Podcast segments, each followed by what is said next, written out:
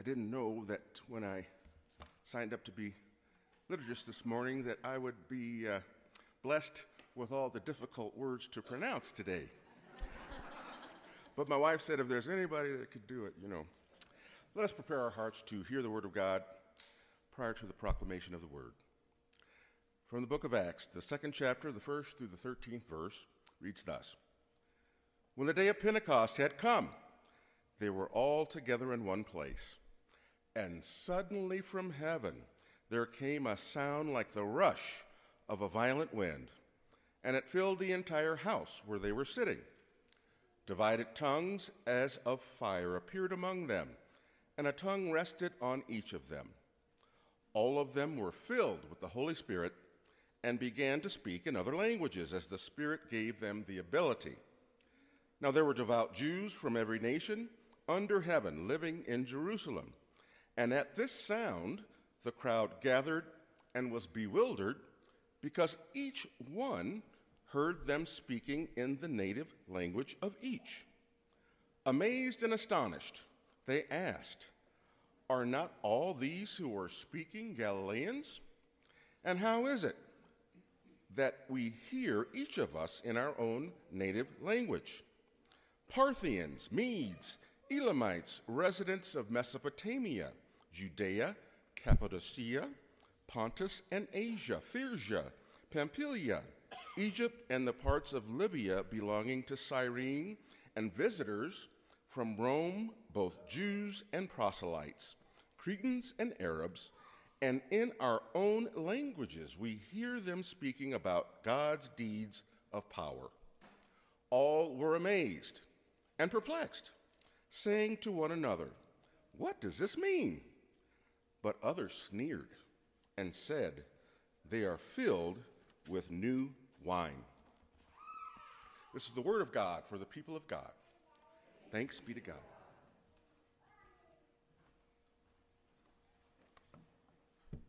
Thank you, Paul. Good job on the hard words. Um, I think those times you just kind of plow through it. Nobody really questions whether you had it right or not, right? Let us pray.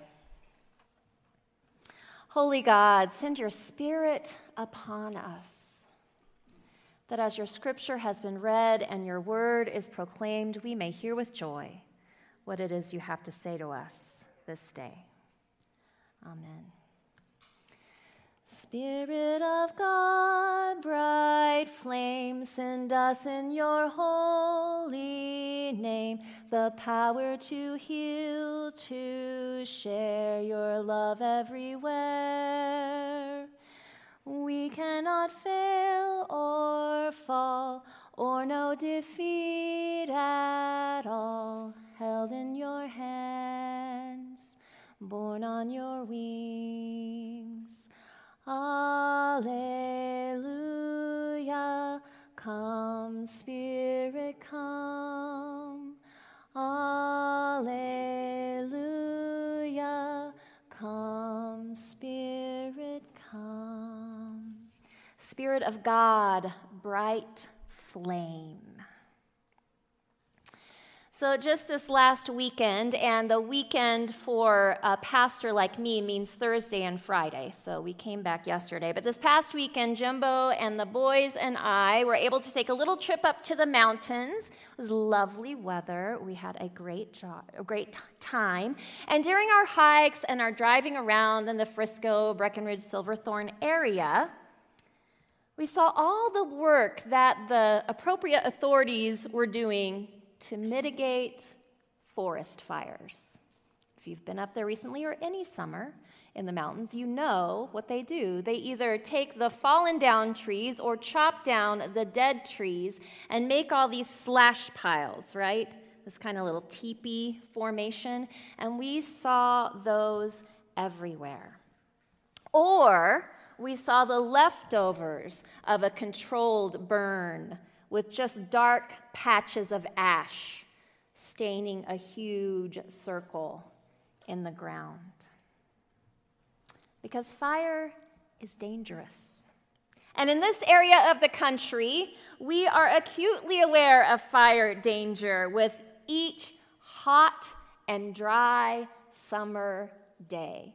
It's almost a given around here that we're going to have at least one wildfire in the summer, if not multiple, and if not very um, destructive. But fire is also cleansing and necessary. Like burning the slash piles of beetle kill wood that catches fire quickly and has the potential to spread like, well, wildfire. And our forests need the intense heat of a fire to open up the seeds of trees and other vegetation for new life to begin. Fire. It's dangerous. It's cleansing. It's necessary. I wonder what the people really thought when this violent wind came upon that upper room, and suddenly there were tongues of fire resting upon the heads of those that were there. Can you imagine it? There was wind, confusion, the clashing of languages all being spoken at the same time, tongues of fire. And out of this fiery chaos was born the church. So today is Pentecost, the name coming from the Greek word Pentecoste, meaning 50th, as this celebration rests 50 days after we observe Easter. So 50 days ago, we were here celebrating Easter. And that seems like a long time. But even though in our liturgical calendar and in our own lives, we've pretty much moved on from Easter, we honored the terror, we celebrated the best that we could with flowers and lilies and pastel colors and egg hunts. But for us, that was weeks and weeks ago.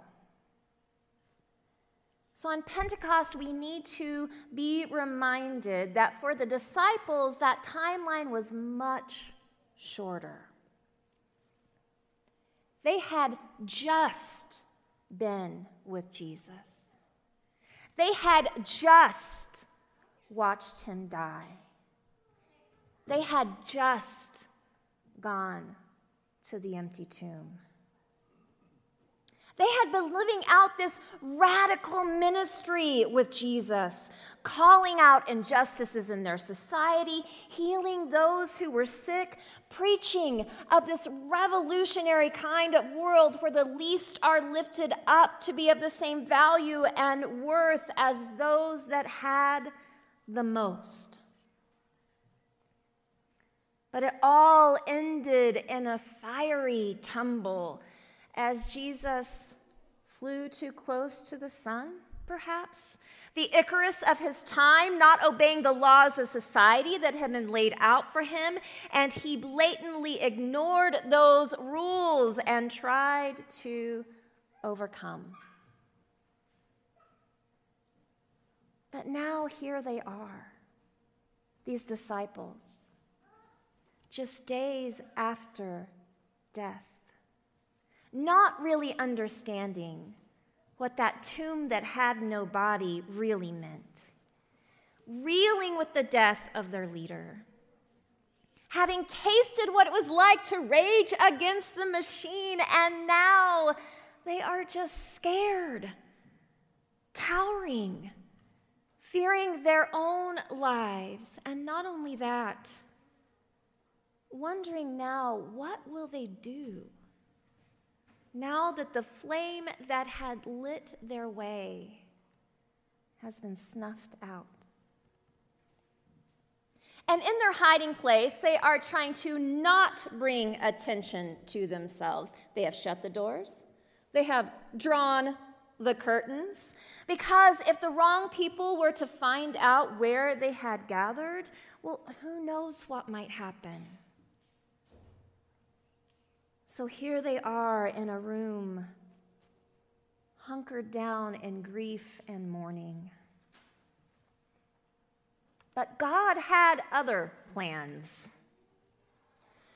God came rushing in, throwing open the windows with violent wind, and something swept over them that filled them with voice and language, and they began to speak out, and people heard them.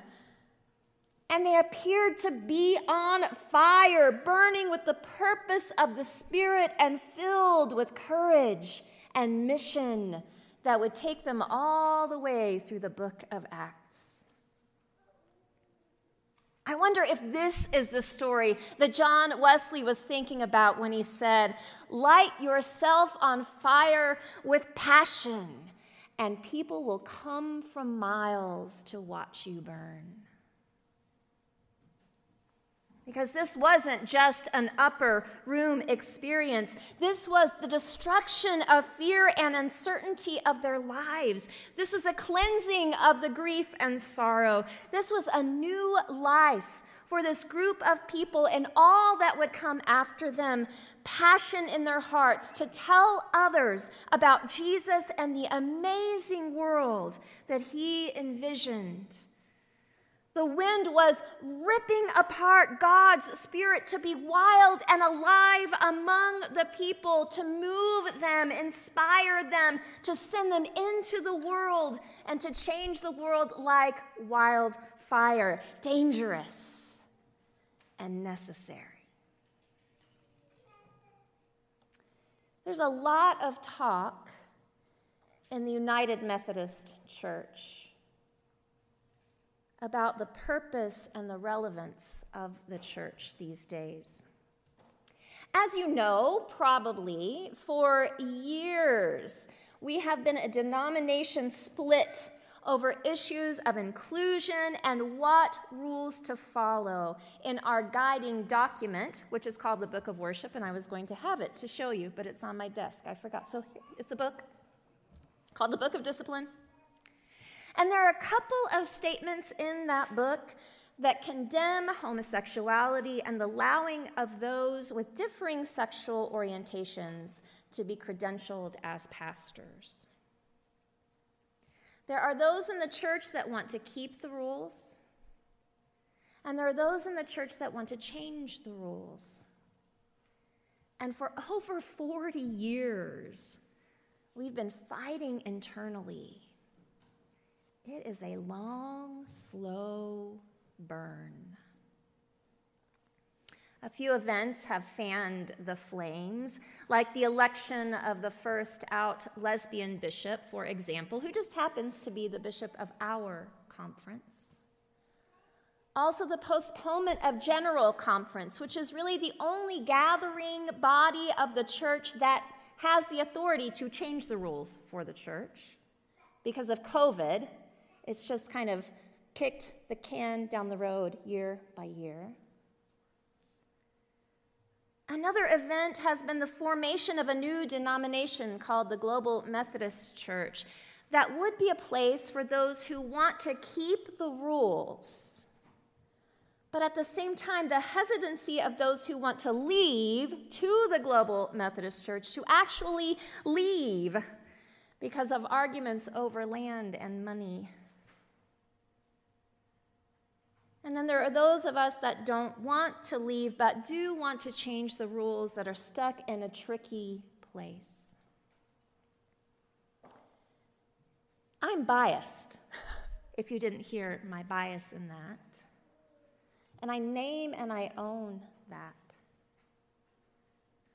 And I feel as though my bias comes from a place of passion, passion that was passed to me from others before me, that were radical enough to claim the vision of a revolutionary, if chaotic church where all are fiercely welcomed and embraced and celebrated. Amen. There's part of me, I have to admit that is tempted to want to hunker down, kind of let the fire rage and see what happens when everything dies out and see what's left. There's another part of me that I don't seem to have much control over, by the way, who wants to step into the flames and make sure that it spreads as deep and wide as it can, dangerously necessary, so that ground for new life can be created. And so, on this day, when we celebrate the birth of the church, I do not at all believe that God is done with the church, but something is changing. The wind is blowing. Can you hear it? The curtains are starting to rustle. Do you see it? God's Spirit is on the move and is looking for kindling for the burn. A fire that I believe will burn away prejudice, racism, and all that divides us. Are you ready for it? I pray these have been the words of the Lord for us this day. Amen.